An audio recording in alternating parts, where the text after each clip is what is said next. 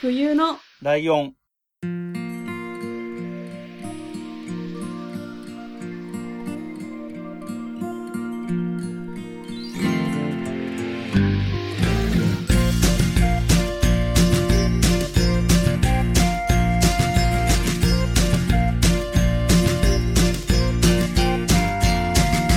この番組は山梨県出身以外共通点のない2人がそれぞれ好きなことを話す番組です。冬のライオン第202回椿雷道です。真冬です。よろしくお願いします。えーと、今回は雑談会ということで、早速雑談なんまあ雑談なんでね。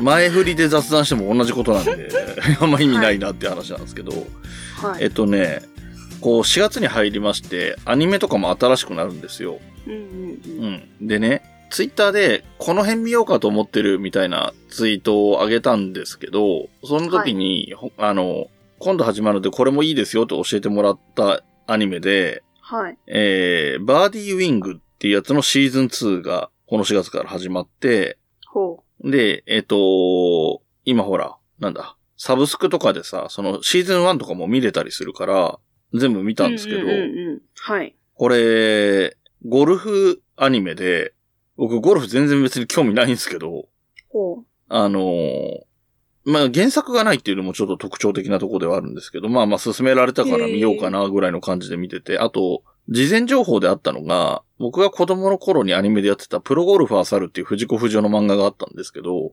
はいはい。えーこの今の言った、えーバーディーウィングが、えー美少女版プロゴルファー猿みたいな言われ方してて、どんなんだろうと思って見始めたっていう、なんか、あの、ゴルフのショットに、いちいちこう必殺技みたいな名前がついてるみたいなノリが、まあそういうプロゴルファー猿的な感じっていう話なんだけど。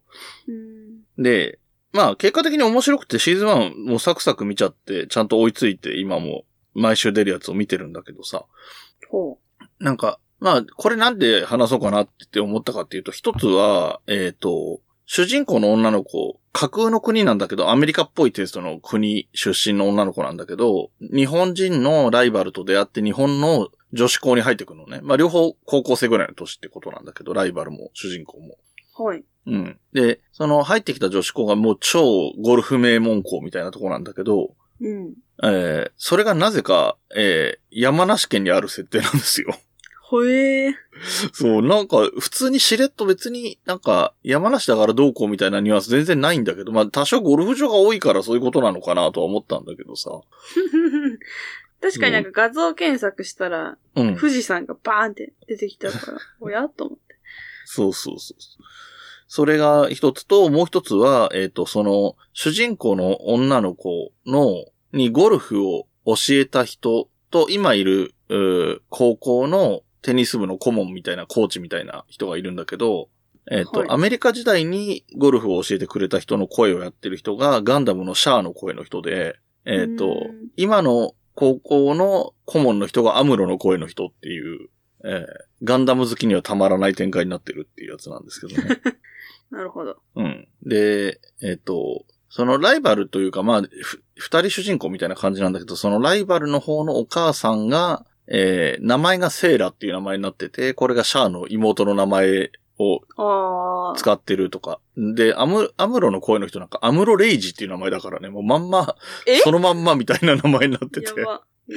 あの、さすがに声優さんがちょっとこれはって言ったらしいけど、そのまま言ったらしいですね。っていうような感じで。あと、あの、漫画の中でも、あの、アメリカ時代の主人公の妹分みたいなのがガンプラ好きみたいな設定があって、はいはい。その、具体的にガンプラの、その、ロボット、モビルスーツの名前とかも出てきたりするので、うんうん。まあまあまあ、ガンダム好きも楽しめるかなっていうのになってるっていうのをね、あのー自分のターンでやるほど話すことがないなと思ったんで、ここで話そうかなと思って、あの、入れてみましたという感じですかね。はい。なんか、真冬さんは、なんか雑談ネタみたいなの持ってきたり。てか、そもそもこの、これについては別に話すことないでしょ。バーディーウィンドについて。うんまあ確かに。ゴルフも別に興味ないもんね。いや、まあやってみたいとはずっと思ってるんであすよね。、そうなんだ。えー、けどうん、いや、なんか、前そのボルダリングの話した時に言ったと思うんですけど、うんうんうんできるスポーツが世の中に今んとこないんで、うん。うん。ああ、そういうことか。で、あの、趣味です的なスポーツが一個欲しいなっていうのの一ついや、なんか、私このスポーツできるって思ったことが人生で一回もないんで、と。うん。その、だから出会ってみたいんです。あ、人並みにできるなっていうスポーツが欲しいなって思ってるんで、ちょっとやってみたいですけど、なるほどね。ハードルがめちゃくちゃ高いっていう。うん。え やったことあります、うん。全然ない。うちの妹がちょっとやってた。まあ、親はね、さすがに世代的にやってたけど、あと、昔うちの近所に、あの、ゴルフの打ちっぱなしって、あの、練習場？はいはいはい。あでもそう、だから練習場がすごい近くに、隣の隣ぐらいにあったから、そこは行ってちょっと打ったことぐらいはあるかな。なるほど。うん、でも俺も、あの、真冬さんに負けず劣らず運動ダメな人間なので、そんなにパッとしなかったし、面白いっていうとこまではいかなかったかなっていう感じかな。へえでもね、未だに、あの、男社会的な社会では、あの、会社とかではうん、ゴルフできた方がいいっていうのはあるはあるんだけどね。うん、なんかよく聞きますよね、会社でみたいな。なんかうちの社長も好きだし、前の会社の社長も女の人だったけど、さ、あの、ゴルフ好きだし、うーん。うん、やっぱ多いよね、そういう人ね。いや、誰か教えてください。ああ、そうね。ゴルフ好きな人名乗り出てくれるといいかもしはい。れない。うん。で、真冬さんの方は、なんか最近忙しいみたいですけど。まあ、最近本当に忙しくて毎日泣きそうなんですけど。まあ、そんな中でも一週間前に出かけまして、ああ、うん。まあ、その用事がですね、あの、両高倉海運バスツアーっていうのに行きまして、はい。まあ何かっていうと、三拍子の高倉さんと一緒にバスツアー行こうよ、みたいな感じのイベントというか、ライブというか、で、行ったんですけど、うん。まあね、とりあえずね、朝が本当に早くて、8時。それ、はい。あれだよね。前回の収録の翌日だったやつだよね。そうそうそうそう。だからもう、もうちょっと寝ないといけないんで、とか言って、収録を巻くっていうことをしたんですけど、うん。8時45分に、うん。新宿西口集合って言われて、朝の。はい。8時45分に集合みたいな。しかも、わけのわかんないとこに集合、バスに乗るから、あその、なんていうんですか、バスツアーが止まる、道にこう止まっていいような場所みたいな。だ駅からちょっと遠いくっ。て、うんうん。でまずどこみたいなところに、8時45分かと思って、まあ、始発に乗って、そういう感3時じだよね。半に起きて、うえほぼ寝てないに近い感じになっとる。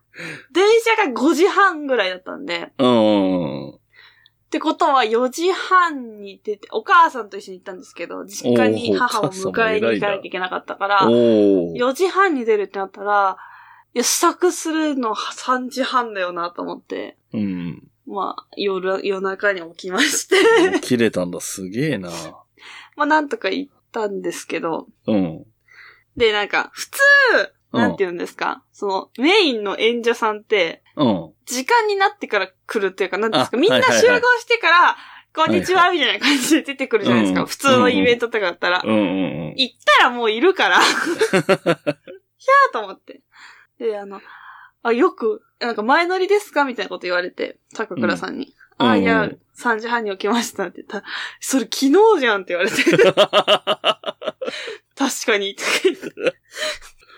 そうだよね。だって、俺多分さ、その日、収録後ちょっとイクミさんと喋ったりしてて、なんだかんだって寝たの2時過ぎてたから、いや、だからほんと、夜中に起きて、う。ん。そういう感じだよね。感じで、で、あのーしかも整理番号順に席を決めていいみたいなあ、選べるんだ。そう、選べて。うんうん。で私、整理番号1と2だったんですよ。うすげえな。すげえファンだな。だから、こう、なんていうんですか、こう、右と左で、こう、二席ずつあるじゃないですか、バスが。うんうんうん。左の一番前が高倉さん、うん右の一番前がスタッフ、うん。左の二番目がスタッフ、うん。右の二番目に座ったんですよ。だから、スタッフと同じボックスというか。うん。うん、そうね。で、まあ、せっかくだからここ以外ないよなと思って座るところ。まあね、選べるならね。だけど、なんか、逆に、周りのお客さんが見えないわけですよ。私たちからは。ああ、そうだね。スタッフと演者しか見えないから、う んなんか、全然どうしていいかわかんないっていうか、なんあか、ーなんかその道中クイズとか、早押しクイズじゃ手挙げてみたいなうん。のとかあったんですけど、うん。なんか目立ったら恥ずかしいじゃないですか、そういう時に。はいはいはい。だから様子を伺いたいのに、なんかずっと前しか見えないみたいな感じで。で早押しクイズとかみんな上げてんのかと思って、上げ、私が上げたら誰も上げてなくて2回連続刺されたりとかして、あ、もう嫌だと思って。みたいな感じで。でも、すごくてその席が、うん、うんうんこうマイクで、バスのマイクあるじゃないですか。バスガイドさんが使うん。うような。うん、うんあれで喋ってるんですけど、うん。もちろんその打ち合わせっていうか、そういうことは小声でするわけじゃないですか、マイク通さず。うん。それも全部聞こえるから、うん、そうだね。なんかちょっと変な気持ちになったっていうかなんか、見てはいけないものを見てるかもう、ほぼほぼスタッフだもんね。いら。る場所から位置的にはそうなんですよ。だ携帯いじってたりとかするじゃないですか、もちろん。その、うん暇な、うんフリーな時間とか。うん。なんかもう、見ないように、見ないようにしなきゃとか、そういう余計なことをいっぱい考えて。うん。でも、うんちょっと、母がですね、うん。あの、絶対私お酒飲むと思ってたんですけど、うん。トイレがついてないバスだったんですよ。小型バスみたいな。うん。うん。それだから、飲めないじゃんってなって。うん。うん。めちゃくちゃ静かにしてて、あの母親が。一日中。ええ多分、いつも、東京行くときとかもう朝から飲んでるから。あ、そうなんだ。そうですよ、そうですよ。うん 朝から飲んでんだ、そうなんだ。はい。だから逆に高倉さんも怪しんだんじゃないかなと思って、なんかこの人すごい今日静か思った説とか思いながら。うーん、そんななんだ。ええそうです。で、何をしたかっていうと、滝行がメインだったんですよね。うんうんうん。南足柄かな、うん。の滝に行って、うん。高倉さんが滝行してるとこをただただ遠くから見るっていう 時間。なんか希望者は滝行してもいいみたいな。一緒に。うんうんうんいやでもきついぞと思って、ちょっとやりたかったんですけど、うん。ああ。やっぱ髪の毛とか顔とかゼロになるし、とか思っうて、んその後もあるのにと思って。うんうんまあ結局やめたんですけど、うん。うん。なんかその日が、前の日がめちゃくちゃ雨降ってたんですよね。4月15日。ああ、そっか。で、その日はすごい晴れてたんですけど、前の日の雨の影響で滝がいつもの5倍の量あります で、なんか、し高倉さん、今日時点ですけど、うん、今23日だから1週間経ってるのに、まだ痛いって言ってて、肩とか首が。ああ、なるほど。かわいそうと思って。なんか高倉さんがこうやって、やってるとこを見て、まあ写真撮ったりして、上がってきて、うん。こう、なんて言うんですかね、卒業生を送るみたいな感じで、こう、みんな、こう、道に沿って並んで、お疲れ様でした、みたいな感じになってて、はいはいはい。したらなんか、あ、お疲れ様ですって私も言ったら、うん。絶対入らなくてよかったよって言われて、めちゃくちゃこっち見て、え、うん怖いのそんなスタッフの人もいるのに、と思って。でも、そんぐらい辛かったらしい。それはさ、その何、真冬さんが入ろうかなみたいな雰囲気のことも言ってたの？事前に。言ってないですね。言ってないのに言われたんだ。この子言ってないけど入ろうと思ってたかもしれないと思われたのか。ちょっとわかんないですけど、そう言われて、うん。なんか13度とか言って、うん。いや、そりゃ死ぬよなと思って、サウナの後の水でだいたい20度ぐらいなんで、うん。それより冷たいって、きつっとか。そっか、サウナの温度が、サウナの水風呂の温度把握し始めてんのか。いや、してますよ、そりゃもちろん。20度切ってたらだいぶ冷たいなっていうイメージだったんで、うん、うん、うん。まあ、お疲れさんですとは言いつつ。で、いちご狩りをしまして、御殿場行って、へえ。いや、家近とか思って。そうね。で、みんな、なんかその、海運バスツアーって名前だから、富士山がすごいみたいな。あー、なるほどね。まあ、ご手間まで行ってるから、そりゃこそううだ、ね。喋ってる時に、高倉さん喋ってる時、あ、あそこに富士山ありますよって言ってみんなカメラ向けてて、うん。え、めちゃくちゃ小さいけど、と。私今その芝桜祭りで本当に富士山の裾みたいなところに行ってるし、うんまあ、その前に行ってた富士店も、もう富士山1合目みたいなとこだったから、うんうん。これで写真撮るの？っていう。もうちょっと。すごい。山梨マウントの出方してんな。え、じゃあ、みんな来なよ、山梨にと思って。そんなにありがたいならっていうふうに、まあね。ちょっと思いましたけどね。うん。山だけに。はい。はい。まあで、それでイチゴ狩りして、うん。帰ってきたという感じなんですけど。あ、で、ポイントは2カ所だったんだ。新宿で集合して、うん。南足柄、まあ、神奈川県だよね。と、は御殿場、ギリギリ、うんえー静岡県みたいなところ。い。はいはい。ね、もうちょっと、ちょっと北上すると山中湖とかいう感じだもんね、あそこね。あ、ほんとそうですよ。近った、うんまた新宿戻るんだ、と思って。なんか、南足柄だって、山梨から行ったらそんなに遠くないからね。そう、新宿が一番遠いから。なんか、現地集合でいいですかって言えばよかったのに、まあ、バスツアーも大事だからな。それバス一緒に乗るも大事だから、あれだけど。でも最後の最後、本当にもう東京入って、もうビルも見え出したぐらいの時に、じゃあ最後じゃんけん大会しましょうってなっおて、ーグッズを3人にプレゼントってなったんですよ。うんうんで、じゃんけんを3回しようっていう風になって、うん。うん。田中倉さんに勝ったら勝ちみたいなうんうん感じで、私最後の最後まで残って1回目。うん。うん。1対1まで行ったんですよ。もう一人おー戦えばみたいな。だけどまあ負けて、うん。でまあ2回目3回目は普通に負けたんですけど、うんうん。話を聞いたら、うん。3人とも全員滝行やった人だったんですよ。ええー、すげえ、それ。だから、え、めっちゃ効果あるじゃんと思って。なんか、こう、パワースポットってマジかもしれんなと思って。ああ、そ、三この人ともはす全員ってごいな。なると。う。うんん。で、なんかまあ、やらない方がいいよ、やらなくて正解だよって言われたら、なんかやりたくなってきて。なんかその時に、その日にちょうどテレビが来てたんですよね。滝行女子みたいな。密着みたいな。テレビが来てて、だから、まあちょっと前から流行ってるじゃないですか。うんうん。なんか、いいことありそうな感じするなと思って。そうか。まあまあそういうことだもんな。うん。えや、やっぱ滝入るまでに、えうん。こいきなりピャンって入れないじゃないですか。その、そうだね。神様みたいな感じでこう、なんです、お焚き上げしたり、お祓いみたいなのしたりうんああああやとか、るね、やるね。そういうのをやってる時に、もうめちゃくちゃ暇で、私近くまでは行けないから、うん。うんうん。何やってるかも聞こえないし、見えないし、あほぼほぼ待ってたなって。ーえなんかえうん。それで、高倉さんって歌をね、歌われるんですけど、作ってるんですよ、何曲か。僕は知ってますけど、はい。あの、ご存知かもしれないですけど、歌詞がはちゃくめちゃなんですよね。はいはいはい。それを、こうみんなすごいありがたがって聞いてるわけじゃないですか。うんうんバスの運転手の人はどう思ってるのかな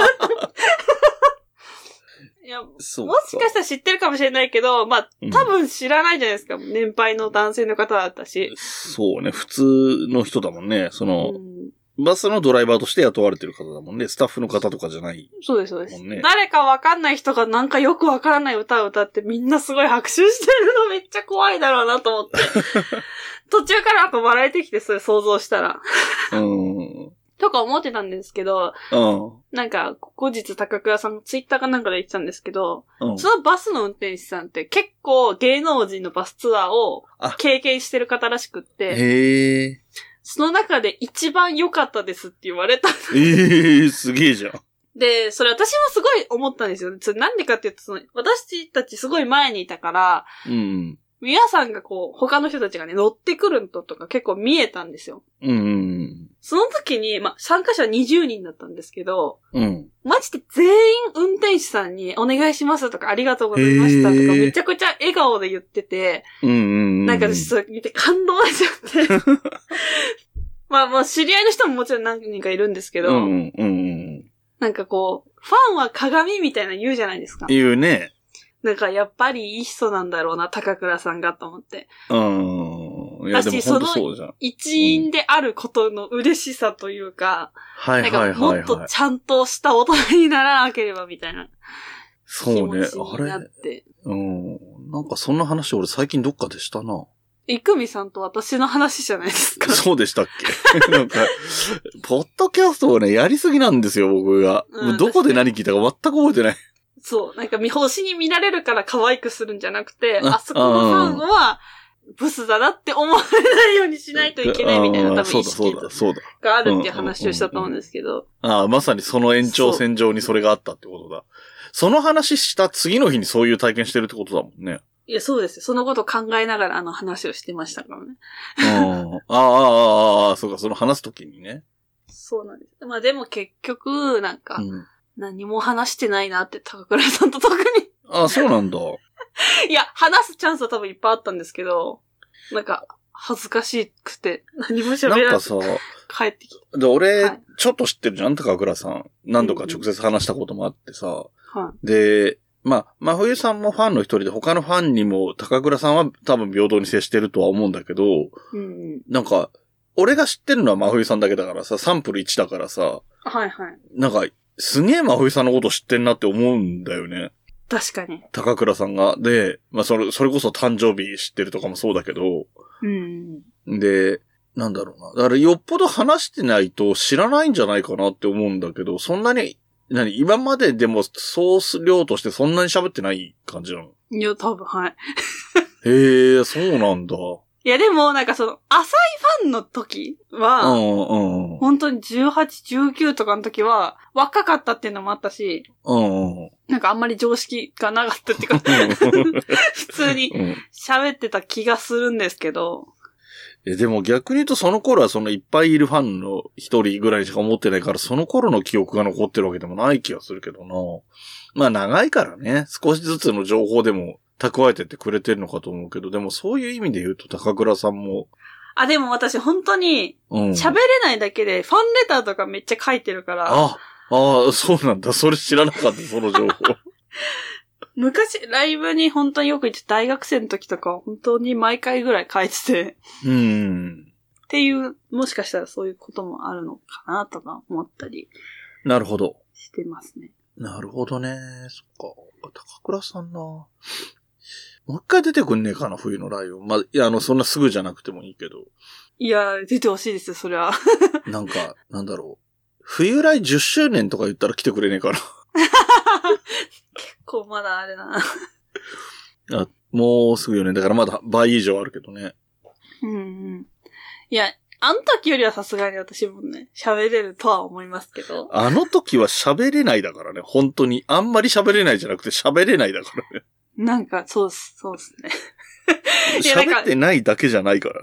見てもないから、みたいな。うん、見てもない。ずっと手を、自分の手を見続ける。本当になんか、よくそれで呼べたなっていう感じだったし、まあその頃ほら、俺も真冬さんのことそんな知らなかったからさ。そう、そこがでかいですね、やっぱり。うんうん。もうなんか、失礼がないように、なんか話とにかく繋がなきゃみたいな感じでやってたもん。えーいやー、そっか。でも、それ、相変わらずそんなに直接は話してないってことなんだね。そうですね。そう、しかもあと高倉さんめちゃくちゃエゴサしてるんで、うん。ツイートで見つかることも多そうか、分ある。そうか。そういうことね。なるほど。まあ、エゴサね、芸能人の人はやっぱするよね。うん。あの、ね、前にも話したことあるかもしれないけど、俺がやってるお後がよろしいようでっていう、ポッドキャストに来てくれた落語家さんで結構、落語界では有名なプリンス的な人がいるんだけど、はい。その人がエゴサして、ツイートして、なんか俺の話してる回聞いたけど面白かったけど、俺がいたらもっと面白いよねみたいな、超軽いノリのツイートしてくれて、やば。はい。で、俺そういうの逃さないタイプの人間なんで、本当に来てくれますか？みたいなこと聞いたら来てくれて、本当に。で、結果2年連続来てくれてるからね。やば。すごいよ。だって普通に落語やる、やってもらうために呼ぼうと思ったらいくらかかんのみたいな人だからさ。うん、確かそういう人が多分落語の話できるの楽しいだけで来てくれてるっていうすごいありがたいに。感じその素人相手に落語の話するの楽しいな、みたいな感じで多分来てくれてるんだと思うんだけど。うんうん。うん。そう。だそういう意味ではね、高倉さんにもまた来てもらって。ねいやー、ぜひ。俺もだからその、俺はあの時初対面で、しかも三拍子のネタとかもそのために調べてっていうか、ネットで見てとかしてっていう感じだったけど、今はもうちょい知ってるからさ、はいはい。ライブも行ったし、うん。うん俺ももう少し喋れるかなとは思うんだけどね。うん、いや。そうか。難しい。えっと、でも、基本そうだもんね、真冬さん。どのファンに、いろんな、何人かのファンじゃない？真冬さんって。はいはいはい何か推しがいるわけじゃない。うんうん。どの推しに対してもそんな感じだもんね。そうです。その、いけない感じ？そう。一言喋る。るのもすごいダメっていう感じ？本当にね、無理です。もっとちゃんと決めていかないといけないなって、やっぱ思いましたね。うん。うんそうね。台本書いてて台本読めばいいんじゃない？それは。恥ずかしい。でもそれもあるんだよね。そのさっきの、ほら、周りからどう見えるかもあるからさ、ファン同士っていうのもあるからさ、そうそうそう。あんまり変なことね、できないし、そう難しい、そういうのは難しいとこあるよね。か。そうですねあ。やっぱ、てっぺいくんとかも握手会とか昔あったんですけど、去年かなんかも握手会じゃなかったけど、なんかね、一言声かけられるのあったのも、ダメダメな感じだったじゃないですか。かっこいいって言って終わった。意味わかんない。ね、なんか、うん。まあでも握手会とかで喋れたことは一回もないというか、ああ、でもな、俺もないから。まあ、握手会にあんまり行かないっていうのはあるけど。あの、あうん、あ、あ、あって終わりなんで、大体。うん、わかる。でもそれは確かにそうだなって今なんか、これも前に一回話してると思うけど、あのー前に取り上げた木下あゆみさんの、はいはいはい。えっ、と、握手会みたいなの行ったことがあるのよ。に20代うん。かな？のところに。やっぱり、なんだろう。落ち着いてはいたけど、あ、言うこと考えてなかったから何にも言えないわで頑張ってくださいみたいになったみたいな感じはあったもん。うんうんうん。うん。そんなに緊張もしなかったけど、でもやっぱり現物見てすげえ可愛いなとかは思ってたけど、あと顔ちっちゃいなとかは思ってたけど、そうですよね。やっぱ芸能人って違いますよね。なんだか知らないけどう。ん。輝いてる気がする。確かにね。なんか、これ言ったかわかんないですけど、私、本郷かなたくんのはいはい。握手会一回行ったことあってって話しましたっけ？いや、してないんじゃない？わかんない。それは、あの、うん。あれだったんですよ。てっぺいくんの握手会って、こう、本当に一瞬、うんうんうん。応援してますぐらいしかないんですけど、うんうんうんかなたくんの握手会、その時は、今は違うと思うんですけど、1分間あったんですよ。へえ。一人1分で、しかも前の前の時からうん。見えてるんですよ。二人目までその室内に入れるから、だから計3分見てられるんですよ。うんうんで、まあ、いろいろ言いたかったんですけど、その2分間の間に全部どっか行っちゃって、うん。あ、言っちゃったのか。すごくかっこいいと思って、うん。パニックになるじゃないですか、まあもちろん。で、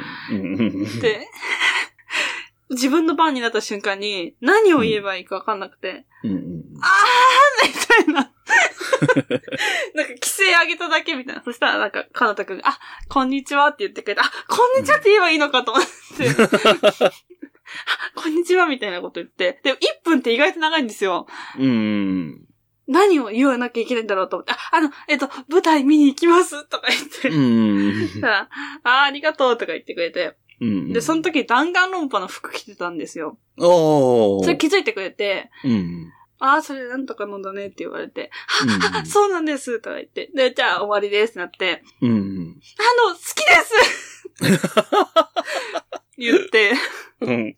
そそりゃ好きだろうな、みたいねそう思った、今。みんなそうだわって思った。な。でも、それでもなんか、カンタくんが、あありがとう、ずっと好きでいてねって言ってきて、うん。でもそれ結構打ち抜かれちゃって。うん。ずっと好きでい続けてるもんずっと好きでいてね。ね、だと？とか。うん。ちゃんとずっと好きでいるからいいんじゃないですか？ありゃやられましたね。なんか、あ、あれだ。なんか、そう、あのー初期の頃に、えっ、と、初期の頃に、はい。自分のターンで喋ろうかなと思ったけど、そんなにハマらなかったものに、100万点バラサロメがいるんだけど、ああー、はいはいはいはい。あの人最近弾丸論破やってんね。ああ、なんかちょっと見ました。俺もちょっと見ました。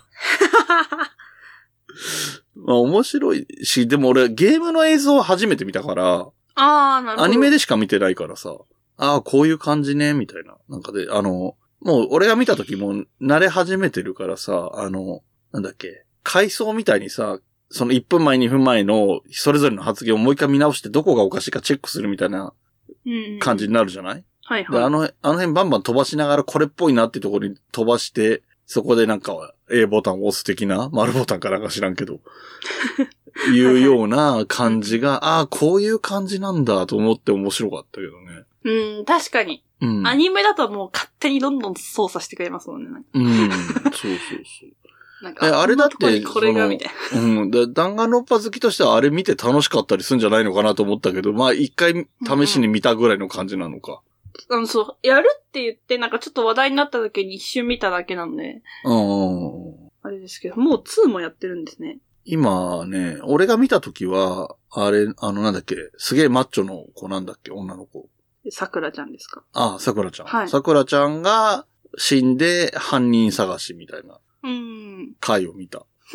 バカネタバレ、いいでしょ、さすがにもう。いいですけど。相当いいでしょうん、そうそうそう。もう全部解禁されてますからね、あれが。ああ、そうなんだ。で、だあの、なんていうんですか、じ、YouTube に上げていいよっていう。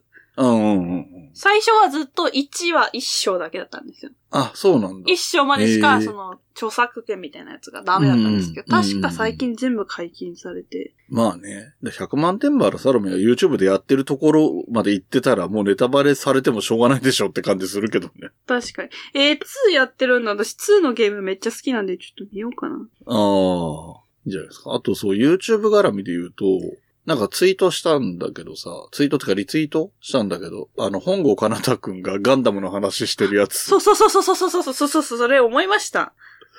何思いましたって。え、あの、ライドさんに送ろうかなと思ったけど、あ、そうなんだ。俺、なんか他の人のツイートをリツイートして、俺もハッシュタグとかつけないで、真冬さんみたいな感じでツイートをしたんだけどね。お互い見てないみたいな感じになってるけど。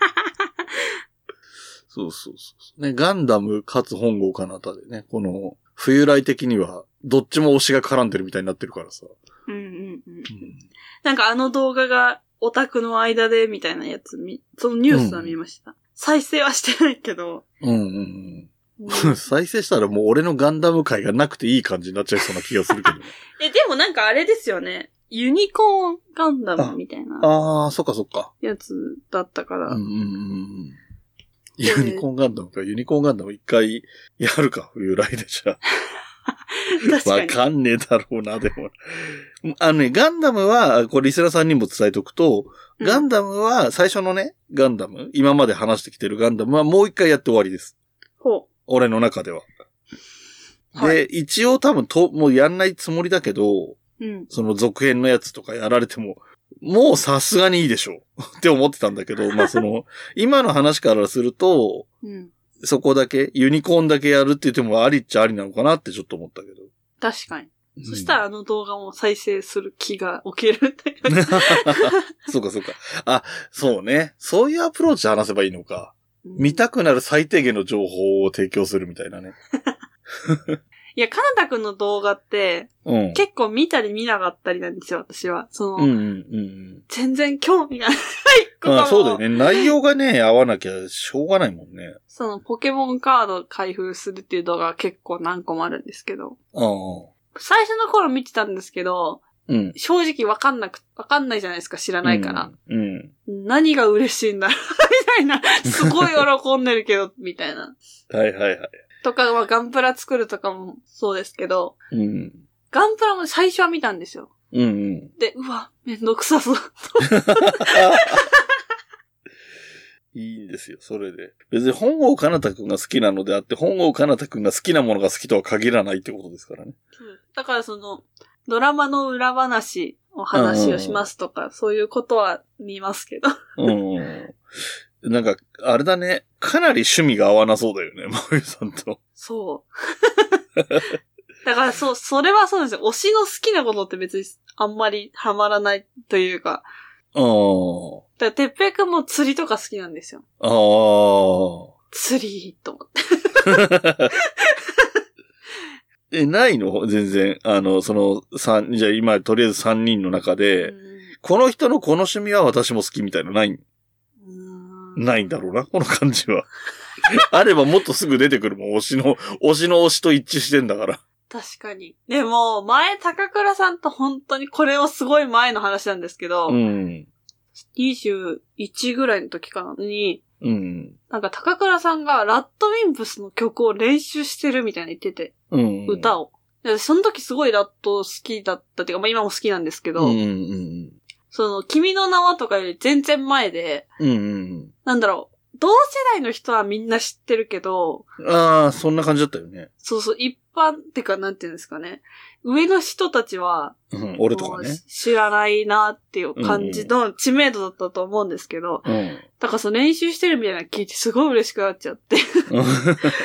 で、出待ちをした時にすぐその話して、うん。え、すごいラット好きでみたいな、何歌うんですかみたいな。うん。言って、で、なんかその練習した、一番有名な曲を練習したらしいんですよ。うん。あ、それをなんで練習したかっていうと、うん。なんかその、かい、あの、仕事の付き合いみたいなのとかで、うん。二十歳の女の子とカラオケに行くことが決まったみたいな。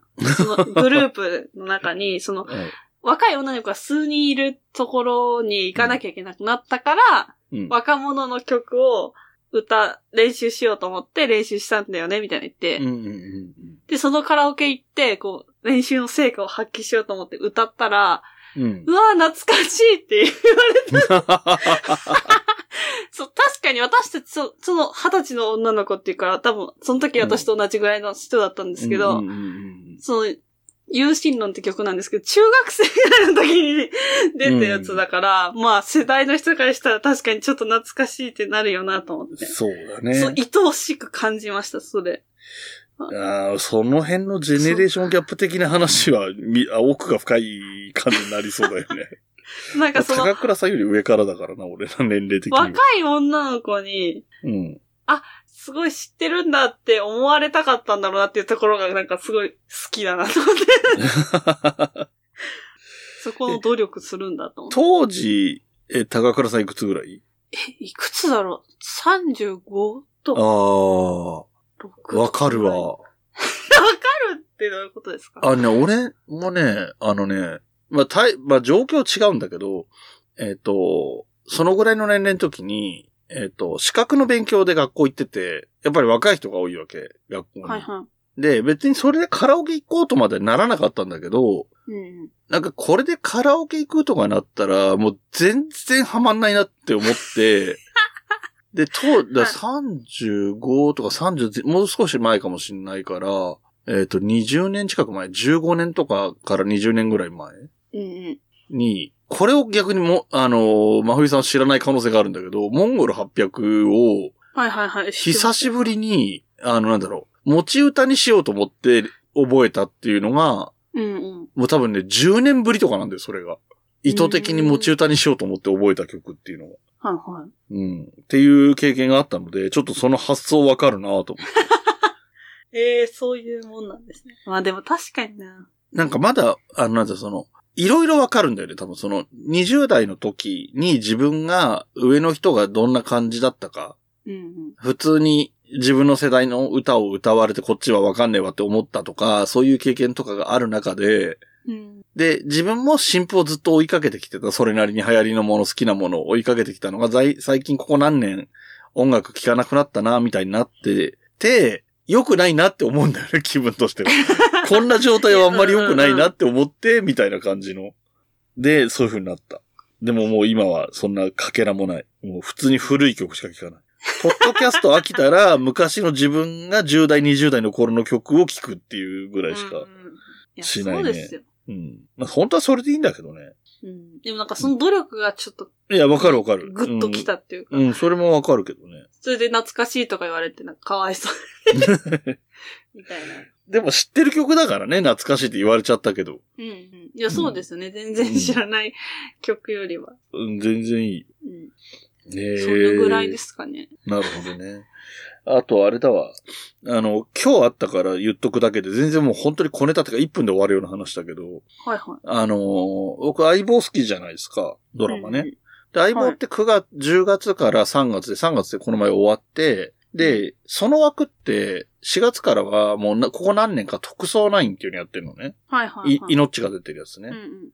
あの、今日西新宿歩いてたら、あの、そ、命はいなかったけど、それのロケやってたわ。ええ普通になんか、あの、高層ビル街みたいなとこで人いっぱいいんなーってもね、なんかカメラとか音声の人はすぐ見てわかるからさ、ああ、撮影だなと思って、で、ああ、なんかエキストラの人いっぱいいんなと思って通り過ぎて、はで、また帰りもそこまた通るから。通って誰がいいんだろうなと思って遠目から、なんか、あの、幅の広い道路を渡った向こう側みたいなところからこうやって見てたら、えっ、と、うん吹越さんと田口さんっていう、ええはい。うん、オールバックの人と太った人、その特捜内に出てる、がいて、あー、ね、なるほどね、っていう感じで、え、今日ですか？今日、そんな日曜日に撮影してることそう、ある珍しいんだよ。あ、でもね、なくもないと思う。ええ俺前なんか、多分あれも土日だったと思うんだけどな、なんか、えっ、と、どこだあれ？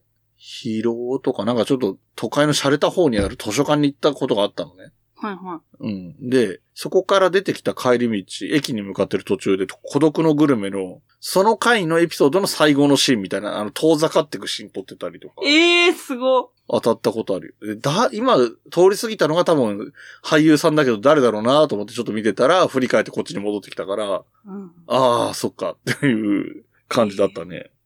うん。まあ、東京はね、やっぱり、そりゃ多いからね。まあ、確かに。うん。今でも芝桜行ってるじゃないですかあ。あ、はい、あ去年は本当に結構すごくて、テレビとか。うんうんうんまあ、もしもツアーとかも来たし。うんうんで、今年も結構、テレビ、ん？カメラは来てるけど、うん。うんうん。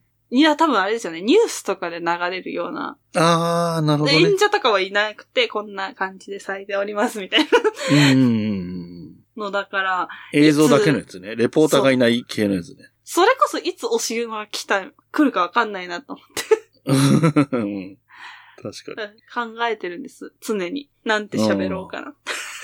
でもそうだよね。ありえなくないからね。そのほら、あの、今の三大推しみたいな三人じゃなくても、割と好きぐらいの人とか来ることだって全然あるだろうから。いや、そうですよね。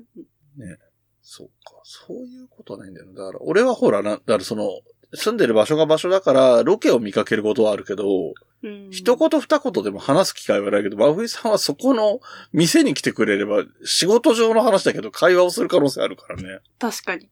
それは結構。それの、ちょっとした話なんですけど。あの、去年あの、ルローニケンシンやってたじゃないですか、てっぺんくうん、うんん、が。うん、で、それの、最初のシーンが、うん。うん。あれなんですよね。あの、抜刀祭時代のシーンから始まってはい。で、変わって、うん。あの、剣士になってるじゃないですか、あの、構成的に。うん。その時に、その、抜刀祭時代に、の背景って、なんか何や何やみたいなの書いてあるんですよ。ああ、はいはいはい。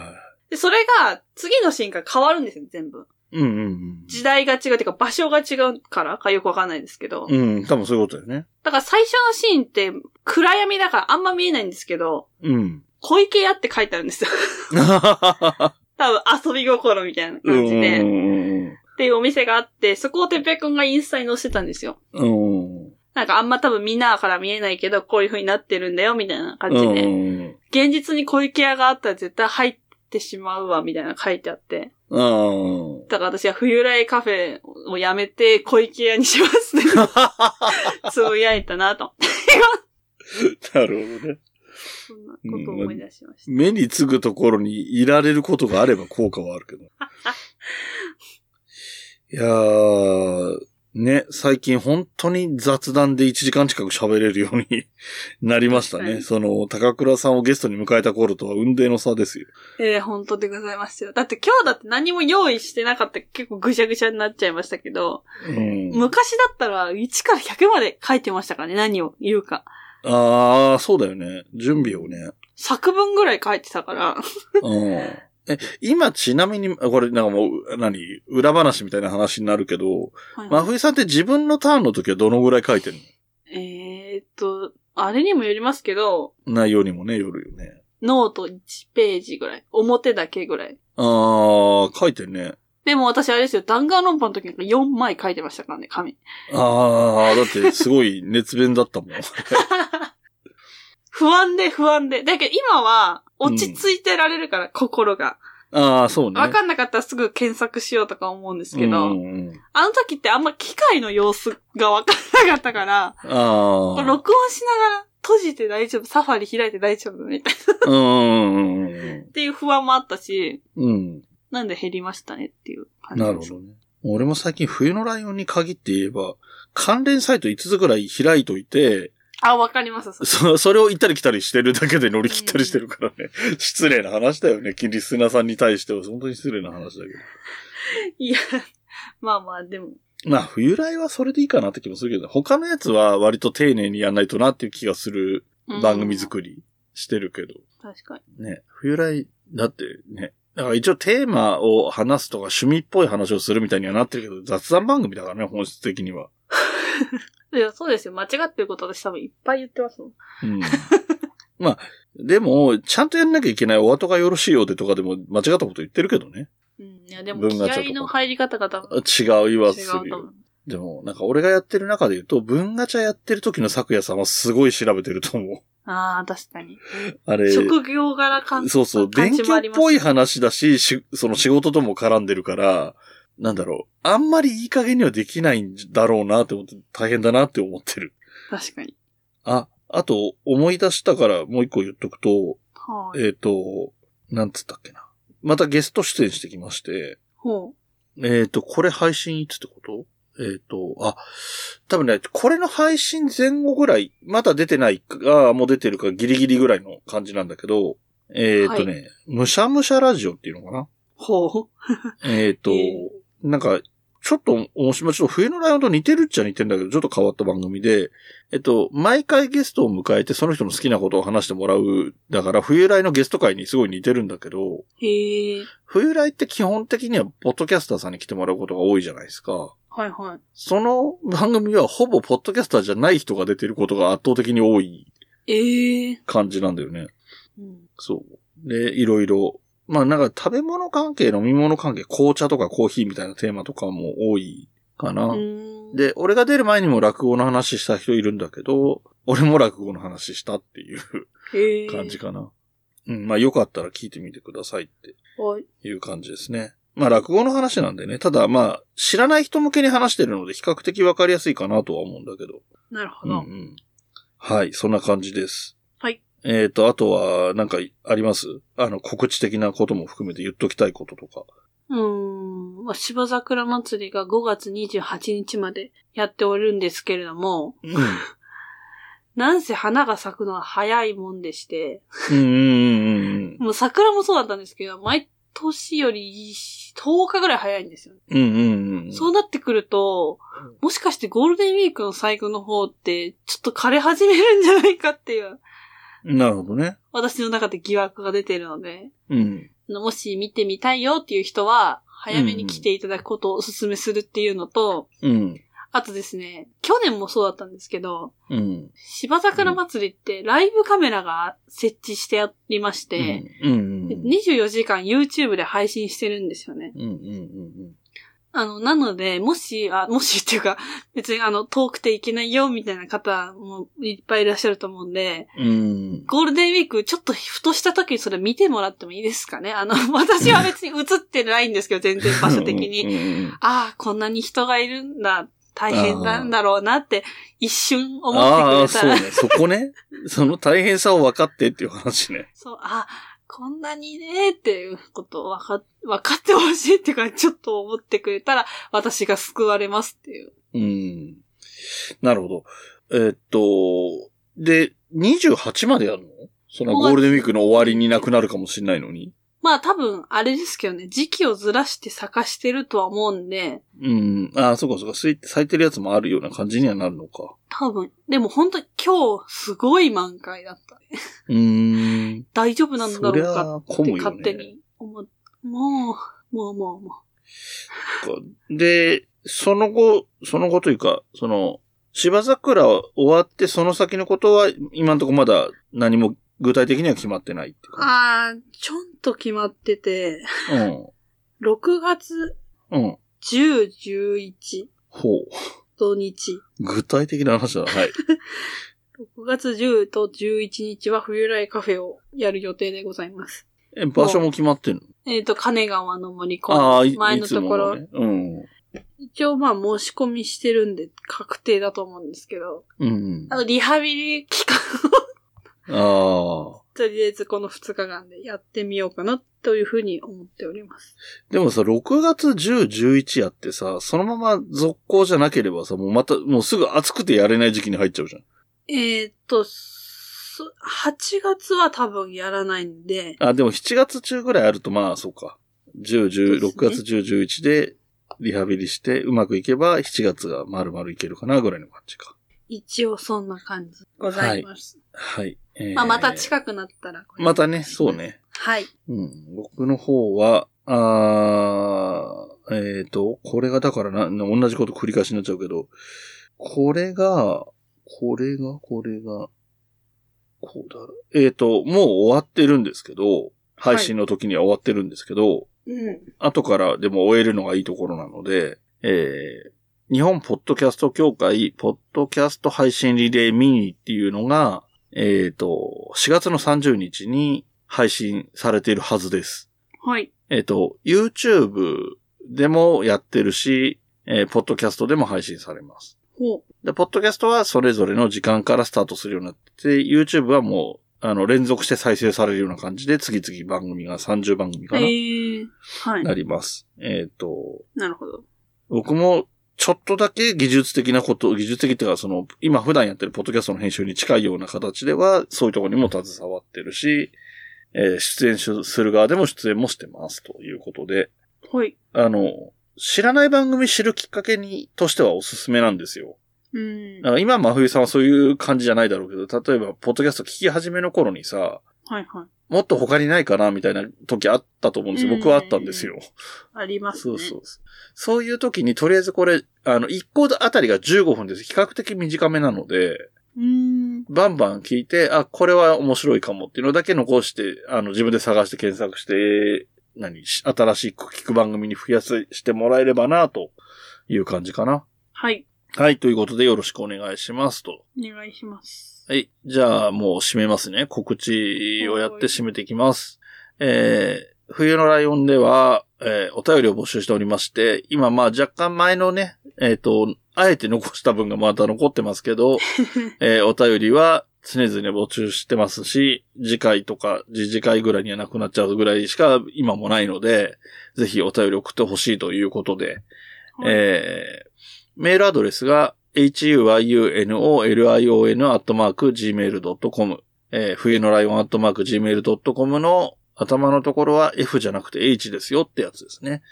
で、えー他のものを検索するときは、それぞれのもので、えーひらがな冬のカタカナライオンで検索するか、ハッシュタグすべてひらがな4文字の冬来で検索すると、えー、ツイッターハッシュタグとか、えーうんインスタとかも出てくるし、えーサイトとかアプリみたいな意味で言うと、番組サイトももちろんあるし、えー、ツイッターアカウントもあるし、YouTube、すずり、LINE スタンプなんかもありますとはい。いう感じになっておりますので、えー、もろもろの方法で検索してください。で、はいえっ、と、トークテーマは概要欄に書いてあるので、えーそちらを見て、トークテーマじゃないや、お便りテーマね。